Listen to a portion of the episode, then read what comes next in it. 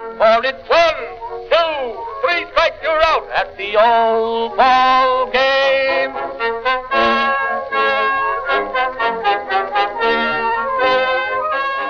Welcome to Short Hops and Tall Tales, a Pitcher List podcast highlighting the romantic elements of baseball that make America's pastime so special. I'm Noah Scott, once again here with my co host Brandon Riddle to bring you some of the wildest stories behind baseball's most famous quotes, players, games, and more. Today, here with us, we have Pitcher List Daniel Port. Now, Daniel has been working for Pitcher List since 2018, and throughout his time, he's worn many hats as both a writer and a manager. You may know him for his work writing Going Deep and Batters Box features, writing for the newsletter, or from his video work covering various drafts. He currently serves as the PL Plus Discord manager and co hosts the Command the Zone podcast along with host Mary Ankenbrook and fellow co host Callan Elsliger. In addition to his work at Pitcher List, Daniel is working on an MS in sports analytics and management at American University. Daniel, welcome to the show. Well, thanks for having me on. It's a pleasure to be here.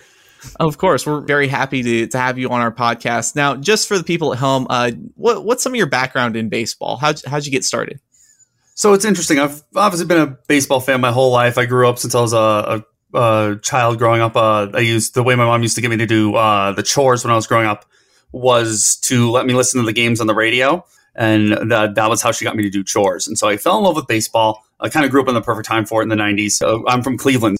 Um, but then about probably three or four years ago, um, I was having some difficulty with uh, some. I used to play football, and so I, uh, I got a couple concussions playing football, and uh, was having some like not memory problems, but just was kind of trying to get ahead of it for when I get older.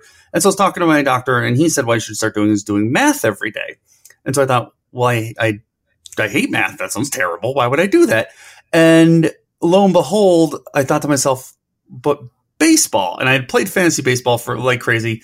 And so I started doing, and I've been doing that for years. And so I started doing my own uh, projections. Uh, I just started doing that as a way to do math. And it turns out I love math. Um, and so then about two years ago, uh, Nick puts out one of the first big calls for writers at for Pitcher List. And I was like, there's no way. And my girlfriend looks at me and goes, you, you, just apply. Why not? You know, uh, just give it a shot. Who knows? And so I apply, and Nick sent me this thing back saying, uh, "We need a prompt from you. You know, just uh, write about two players that you want to do." Six thousand words later, I hand him an article, and he's like, "You'll be just fine," and just been in baseball ever since. Excellent. I love that, and I think that was that kind of mirrors. Uh, I think a lot of our stories with Pitcher List is I when when I came on board, it was the same thing. I was like, oh, I I'm never, they're never going to want me to, you know, go and write about baseball. But turns out Nick Pollack is an incredibly nice guy and uh-huh. will give you the opportunity. So, absolutely. So, so, so you mentioned growing up with a 90s Cleveland powerhouse. Mm-hmm. So, this is a tough question, or it may not be a tough question. Who was your childhood favorite hero on that team? Favorite hero, favorite player? Yeah, it could be a hero. Either one. Uh, yeah, for me, it was hands down Kenny Lofton. Uh, Kenny, I yeah. loved Kenny Lofton. And some of it was that, like, obviously as a kid, I think at some point my brain blended Willie Mays Hayes from Major League with Kenny Lofton. Um, but I just, I don't know. There was something about the, I, I always remember the play of watching it. I saw it actually on TV when it happened where he scales the center field wall and basically puts a foot up on it jumps up and grabs some uh. Uh, home run ball. And like from there on in, I was just like, I'm in. This is my guy. Uh, I loved. I think still even to this day, the stolen base is one of the most exciting things in baseball. So I loved Kenny Lofton. He was the leadoff guy. He just was my. He was easily my favorite player. That's a great player. I, I think if I had to pick a a, a player from those those Cleveland days, '90s, 2000s, I think it has to be Kenny Lofton too. You, you, just he was just so dynamic, and it's really just a travesty that he fell off the Hall of Fame bracket so yeah ballot so quickly. um, funny story. I actually met Kenny Lofton when I was about 15, I think, I was actually going through physical therapy because I separated the growth plate in my throwing elbow. Oh, fun. And he just happened to be rehabbing at the same physical therapy clinic. And I was incredibly terrified because, I mean, you know, he's Kenny Lofton, right? And I was there with my brother who also had arm trouble. Uh, and we just pretty much saunter up to him, these two little kids. And my brother, his name's Colby, and he has a, a baseball uh, t-shirt that says Colby baseball uh, from Colby College that we bought him as a joke one year for for uh, I don't know his birthday or something. And Kenny Lofton immediately sees it. And he's like, "That's your name, man! I need to get me a shirt that says Kenny, like something like that." And he just I just remember him being incredibly polite to to these two kids, where it seemed like he you know he clearly just wanted to do his rehab and get out of there. But I'll always remember him making a little bit of time to just chat us up. That's nice. Yeah, Not That's only is he a Hall of that. Fame player, he's a Hall of Fame person, according to that one story. um, now, Daniel, I heard you have a trivia question for me and Brandon. Yes, absolutely. So, um, you know, uh, for our, I was recording our podcast, which, for the record, uh, Command the Zone. If you ever get a chance to check us out, um, out every Friday, we um, we were talking about Dustin Pedroia, and we did a, like a section about Dustin Pedroia's retirement and about second basemen. And one of the segments we talked about was where does he fall in the Hall of Fame? Do we think he'd be a a, a, a Hall of Famer? And so I thought, well, I'd look up uh, the second base rankings for you know JAWS for the Hall of Fame uh, sort of version of WAR that Jay Jaffe created. And what's amazing is in the top twenty, uh, and I'll give away Dustin Pedroia sits at number twenty uh, on the list of all-time second basemen in JAWS. There were three players before him that are not in the Hall of Fame. Uh, they're ahead of him in JAWS. Now, my question is, and all three of these players, I'll, I'll give you this, are alive. Oh yeah, that's good. Uh, that's good. yeah. You want to take this one, Noah? And I can give you a little more hints. Who are the three players ahead of him in JAWS that are not in the Hall of Fame? Okay, so I know Brandon saw me frantically waving over the uh, over the video right here, and I know one of them is is my guy Chase Utley. I, Mhm. I as soon as you started, you dropped Dustin Pedroia second base. I was like, hot knew. take, Chase We Utley knew. question. Yeah, came up Yeah, on, on another episode that we just did. Oh, Um, nice. There you go. Yeah, Brandon, who do you who do you have? Uh, you said there's two Oh. more. yep, two Yes, two So, more yep, that are got Utley. still alive. Uh, Chase Utley was the obvious one, and um, I I'm gonna draw a blank for a moment. I would need time to think about this. My okay, so so I'm gonna just throw a name out there. I'm not sure if he's still alive. Is it Bobby Grich? Bobby Grich is not in the well. So oh, guess. okay. So actually, you caught me on one. There's four of them. So Bobby Oh, Grich is in there. ooh. There's two more still. hmm There are two more All right. still. So Bobby Grich is one of them. Absolutely. Oh, um, oh shoot! I just read about him. That's gonna kill me. I don't remember his name or his um shortstop partner that they were partners with for like 15 years. Um, that's gonna kill me when I remember his name. Hmm. Um. Yeah, I, I honestly can't come up with with any of the other two, uh, because it's not going to be Kinsler. He's got to be lower. Um, I know who it Whitaker, too. Maybe So Lou Whitaker. Yes, there you go. Whitaker, You nailed okay. it. Lou Whitaker. Okay. Indeed.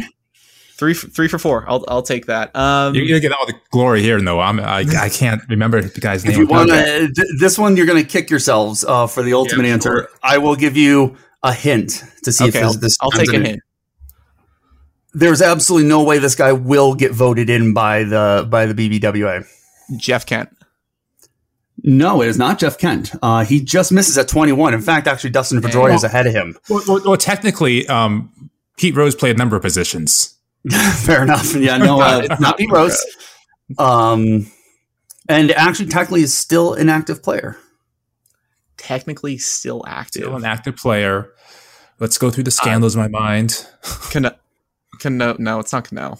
Could it be Cano? It could Is be it Cano? It, I think it's Cano. it is I was Cano. Cano. It Yeah, is Cano. absolutely. It's Stuck in the Robinson. Cano. Yeah. Wow, that was a great question. I I love. You. I am kicking myself, and and you got all of them. Yeah, there you go. Uh, it's interesting. Cano is of all things, he's number seven on the list. It's kind of wild Wow. because, like, I think we know the like.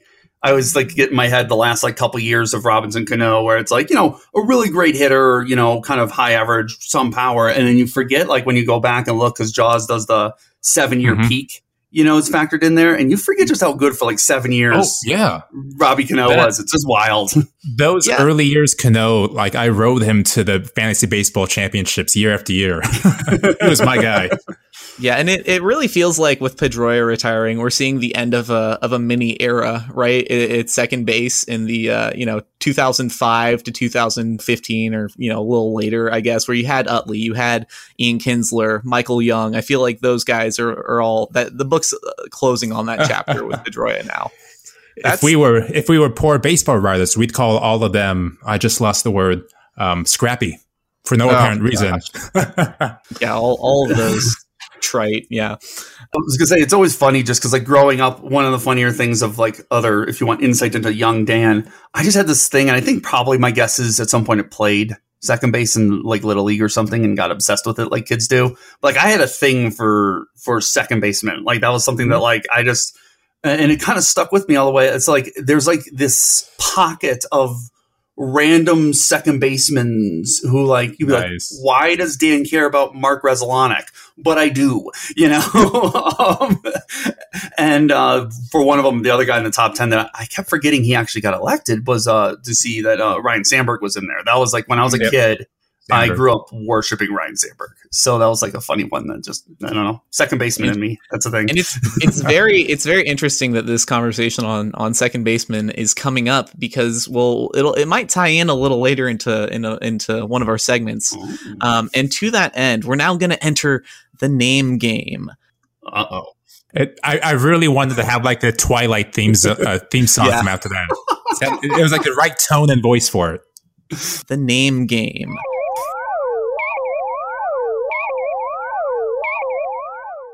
Perfect. So and so what what we're going to do here is we're going to explore a little bit of the careers and lives of well, you know, Daniel, baseball has just this wide, this abundant range of players, uh, this history of players with really out there nicknames and really yes. unique names. Uh, and that's one of my favorite aspects about baseball. So, what we're going to do here is I'm going to go into two players. We'll go one after the other. I'm going to give you their name or nickname, and then I'm going to dive in and ask you and Brandon. I'm going to put you on the hot seat to come up, to come up with your own ideas about where those nicknames might have come from or what they may be referencing.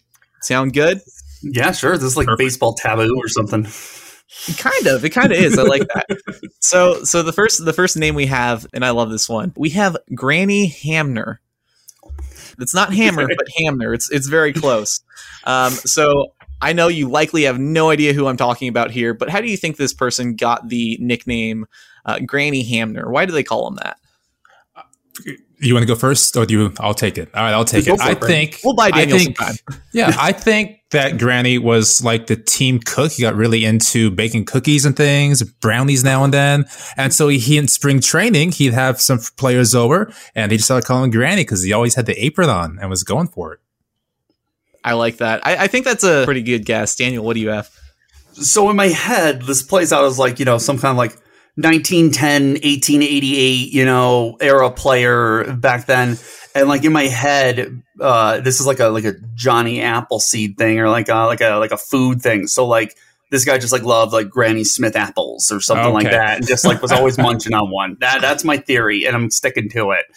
I, I personally love love both both of those theories, and I think that honestly, like like I feel like either of those theories could very well have existed. Like those players could have existed, just one that was super into apples or something like that. Because baseball is a weird sport, but it actually just came from and I hate for this to be a letdown. That just that was just his name. His name was Granville Wilbur Hamner. No way. Yep, oh my gosh. That doesn't sound like someone who'd be playing in the 50s. It sounds like somebody playing in the 1880s. Granville yeah. Wilbur Hamner. Yeah, yeah. And and right? I, I, was like actually a little a little surprised at that myself. Yeah, no, that's huh. that's a huh. That's a that, that is yeah fun. Yeah. But it gets better. So so Granville Wilbur Hamner, he was very very um, made a point that people just called him Gran. Hated being called Granny, which sucks. It's your nickname at, at a certain point. And he a lot of people described him as is mean, hot tempered, pretty rough, oh. uh, which so, I figure it tracks right because everyone yeah, calls him, him Granny for his sixteen like, year career. It's like a boy named Sue. Of course, that's going to happen. yeah, like if if you expressly uh, express, I don't know, yeah, uh, that uh, that you hate a nickname, and then everyone's like, well, then that's all we're going to call you, and then you become known by it. Mm-hmm. I'd kind of be crotchety too. right? And so he kind of ties into the players we were just talking about here. He actually played 16 years at shortstop for Philadelphia. And so he he actually had a brother. His name was Garvin, right? So you have Gran and you have Garvin Hamner. So they Oh were both gosh. very athletic kids growing up. Uh, their mom actually pushed the two of them into baseball and sports. Uh, Granny actually was the captain of his high school basketball, football, and baseball teams, Wow. which is ridiculous. I've only heard of Jackie Robinson being that good at that many sports. Good for him, Yeah. right? And he was actually discovered by Ben Chapman while playing pro ball for the Richmond Colts as a teenager. Same Ben Chapman, the the racist uh, Philadelphia Phillies manager that yelled horrible things at Jackie Robinson and other players. Just just so we're on the same page. Same Ben Chapman. Ended up signing with Philadelphia. Debuted at the Polo Grounds at 17 years old Wow. in 1944. 17. He was a teenager. And you'll you'll get a kick out of this. Okay, so prior to that, the closest he's gotten to major league game time was when he faced Satchel Paige in an exhibition with his American Legion team. Just four years prior. So if you count back, he's 17 debuting at Polo Grounds. He had to hit off of Satchel Paige when he was about 13. And not old Satchel Paige. This is like prime Satchel Paige in 1940, right? That is- so Yeah, I'm not sure an hit off is the right. Yeah, I'm not sure hit off would be the right word in that case. That's true. I I, I, sh- I should go and, and try and dig up records about what horrible, unspeakable things Satch did to that lineup Oof. on that day. Like, can you imagine what's what's the equivalent of that today? Thirteen year olds having to hit off of like I don't know, like Clayton Kershaw, Jacob Degrom, or something. That's ridiculous. I would say like the closest I ever can think of in this is like, uh, do you remember? This is years and years and years ago, but the the one time, um, I think it was was it John Kruk? Yeah, John Kruk had to face Randy Johnson, In the All Star game. and Mhm. like everyone makes fun of him for it because he's like in the he's basically out of the batter's box. He's like, oh Yeah. heck no, uh, I'm out. you know, and that's what I would be like if I was 13 and had to face Satchel Paige. I'd be like, yeah, sure, just throw it three times over the plate, and I lived. I survived. like, But I also feel like at that point, once you've you know faced Satchel Paige at 13 years old, competition you've peaked, right? You, it doesn't get Yeah. harder than that. I feel like everything it's downhill from there. I was gonna say that this just reminds me talking about it when I was uh when I was in high school. So I wrestled. Uh, uh Mm-hmm. You take two looks at my ears and you can be like, oh, that guy was a wrestler. Um, I I wrestled for several years, and kind of the, the thing that put the nail in the coffin because I knew I couldn't top it was when I was a junior. Uh, I faced a guy, and his name was, uh, if I'm recalling it correctly, his name was Harry Lester, and this guy was the best wrestler in Ohio. Uh, comes in and basically what he would do because you could get what's called a you get the most points for your for winning a match that would go into the overall standings uh, in the state. You Mhm. would essentially just take your opponent down, let him up, take him down, let him up, and you, you essentially run rule him, eh, the equivalent of it, right? and that's what this guy does. He comes in, I have to wrestle him, and he just wipes the floor with me. He's just toying with me the whole time, like a cat with a mouse, right? Guy goes on to win a gold medal. And I'll be like, that's my that's my moment of glory. Like I got my butt kicked by a gold medalist. Like that. That's But There you you go. survived. that's right. I survived exactly. exactly. So, yeah, I, I kind of like that. I guess you know, facing Paige. But uh, anyway, so we've got Granny, right? And he he signed to the Phillies. His brother Garvin actually signed in 1945, and they became the first sibling double play combo in the MLB. That's the first of four. Now, my question to you is: Can you name any of the other four double play combos? There's one that I would think is pretty easy. Then the other three, I have no idea. Did Billy Ripken ever play with Cal? That's one of them. It's Cal and Oh, Billy yeah, Ripken right. with, the, with the Orioles. You want to take Um, a shot at the other two, or Let's see here. There Um, weren't two well- Alomars. th- but they were. They wasn't that father and son, or were they brothers? No? So they were brothers, and their father Okay. actually managed the team for about six Oh. games until Well, he that's got fun. fired. Um, Let's see here. h- how like far out are we talking? Are we talking the 1880s or 1940s? What are we So thinking here? So so think about okay, if this was the first double play combo, this was around 1945, right? Um, it's I, I want to say 60s, 70s. It's it's between this one and Cal Ripken and Billy Billy Ripken. Okay. So it's in, in that range. Well, you know, one out of four ain't bad. One out of four ain't bad. I can, I can give it to you. Yeah, it's it's it's a it's a mystery. So we've got Eddie and Johnny O'Brien with the Pittsburgh Oh, Pirates, and Okay. then Frank and Milt Bolling with the Detroit Tigers. I wouldn't have gotten either of those two. Uh, Cal and Billy Ripken's the only one I was really looking for uh, from Okay. either of you. We nailed that one. Um, Nicely and- done. right?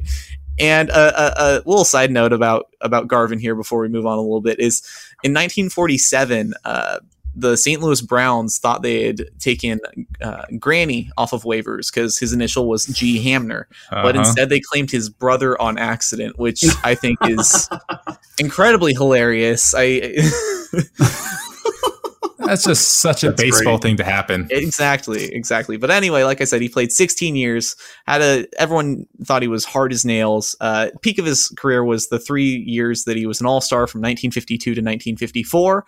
Uh, during that period, he slashed 283 uh, batting average, uh, 324, 450. Actually hit 51 home runs at, hmm. at uh, second base and shortstop uh, in that three year range, which is pretty solid except in 1955, injured his shoulder, never really got back to that all star level production. Now, a couple more background things here. He was very outspoken. Uh, he was the team captain as well as the player representative for the Phillies. And that led to a little bit of chafing with the team. And so he, and this is very out there. So there's actually this little story that I dug up where he was actually tailed by a private investigator in 1954 so they they tailed Granny Hamner with with a PI because the owner was concerned that his players were going off and doing extracurricular activities that were not going to be conducive to playing baseball, I guess. But uh, not really a great way to keep your your star shortstop around. So following that, there was a lot of grumbling between the two sides, and Granny Hamner was traded actually out to Cleveland in 1959 before he was released. Career's over, right? Wrong. There's more.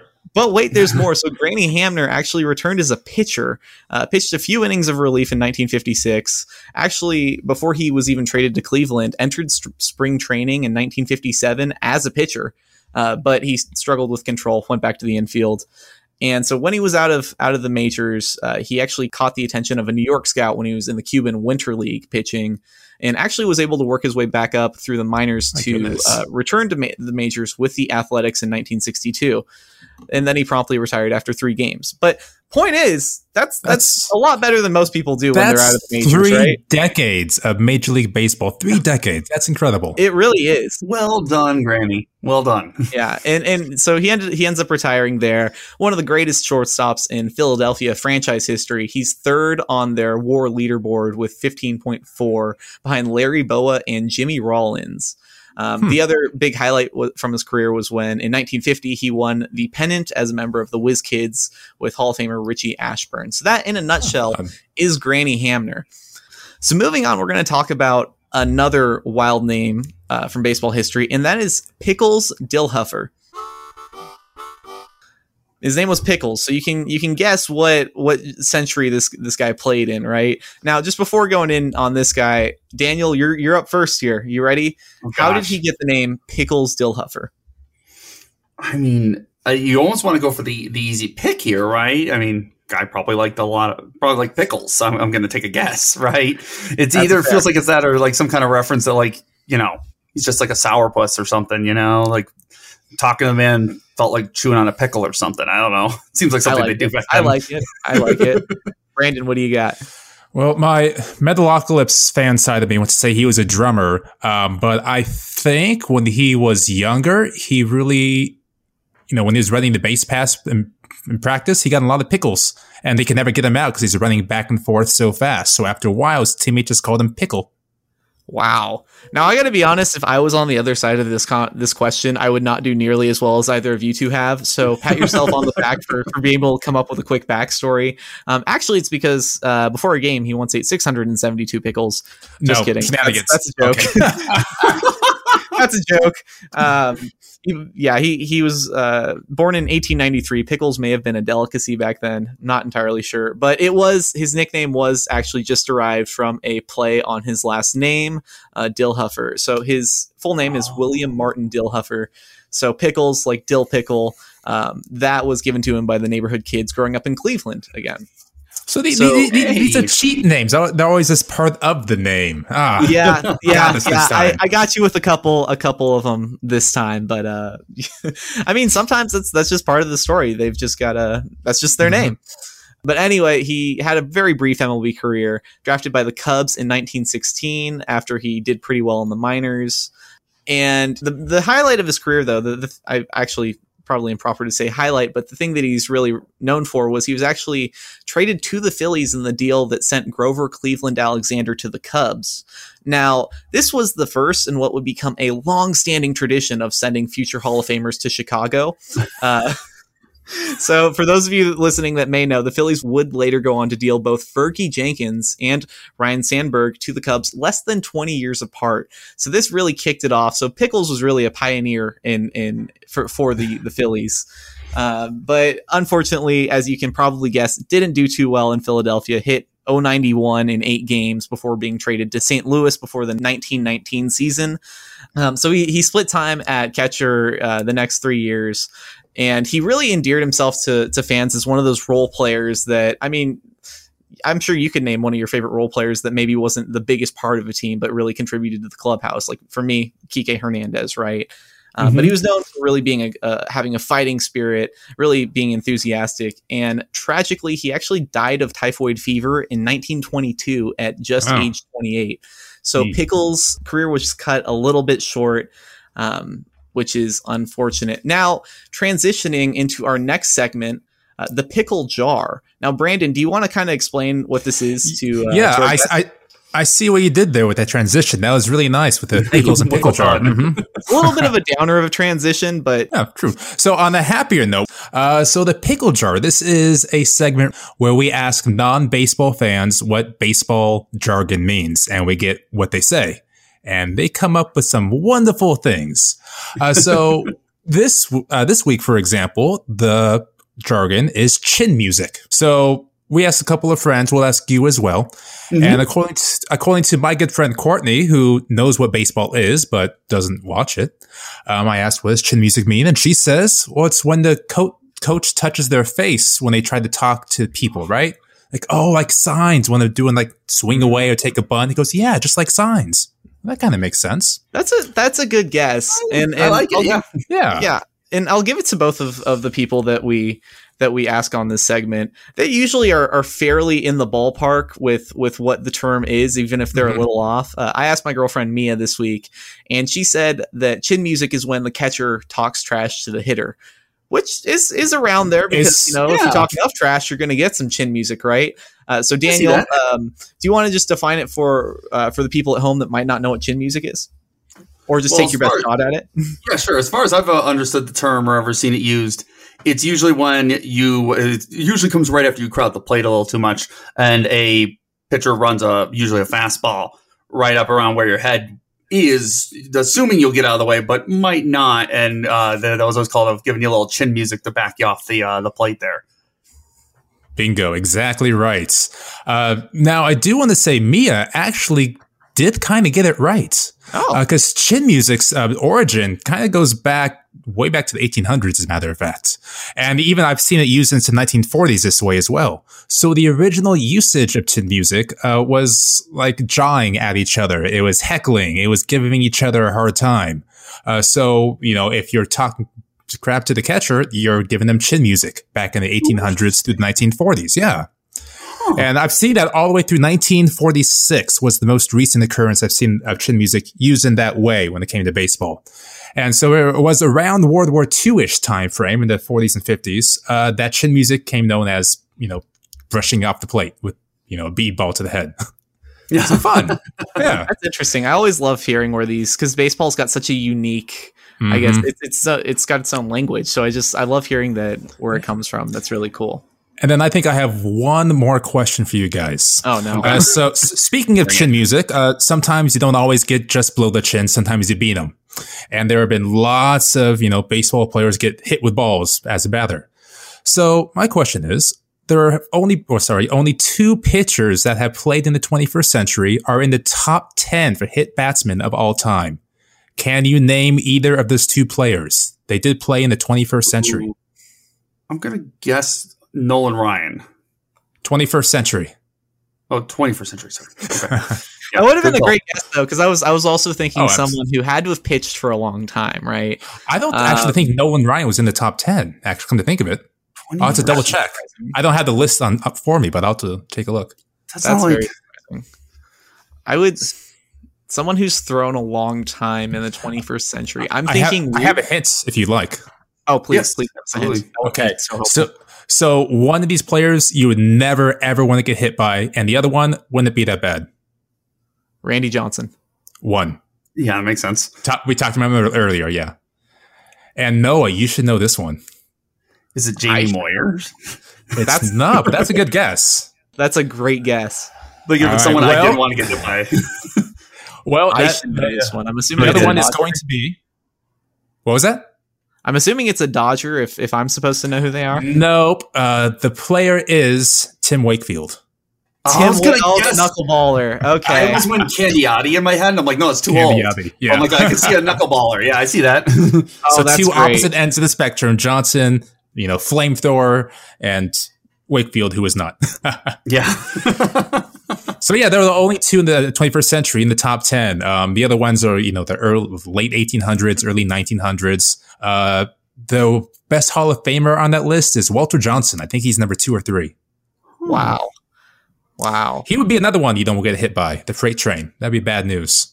I, honestly, I wouldn't even want to be hit by Tim Wakefield. I would just prefer Yeah. to not get hit by a yeah, baseball. I don't. this thing's moving 60 miles an hour. It's still too much for me. No, no, no. Yeah, I'm good. Wow, that's interesting. Tim Wakefield. Well, ain't that something, Brandon? Ain't that something? Oh, another good transition by Noah Scott, ladies and gentlemen. Because ain't that something? ain't that it. something is the name of our next segment. Um, and this is just kind of an odd thing that happened during a game that makes you go, ain't that something? And this is about the time that Stan Musial, Stan the Man, was thrown out with two balls at second base, maybe three. We'll get to that. Like two So- balls in play?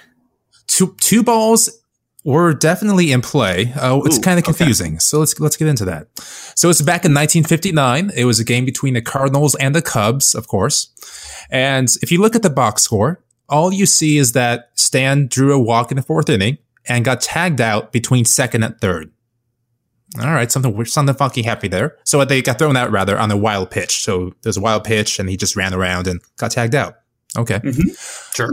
But what ha- actually happened was, so when the ball was thrown uh, to home plate, um, you know, Stan got out of the way, but it was high, and all the Cubs players thought it hit his bat.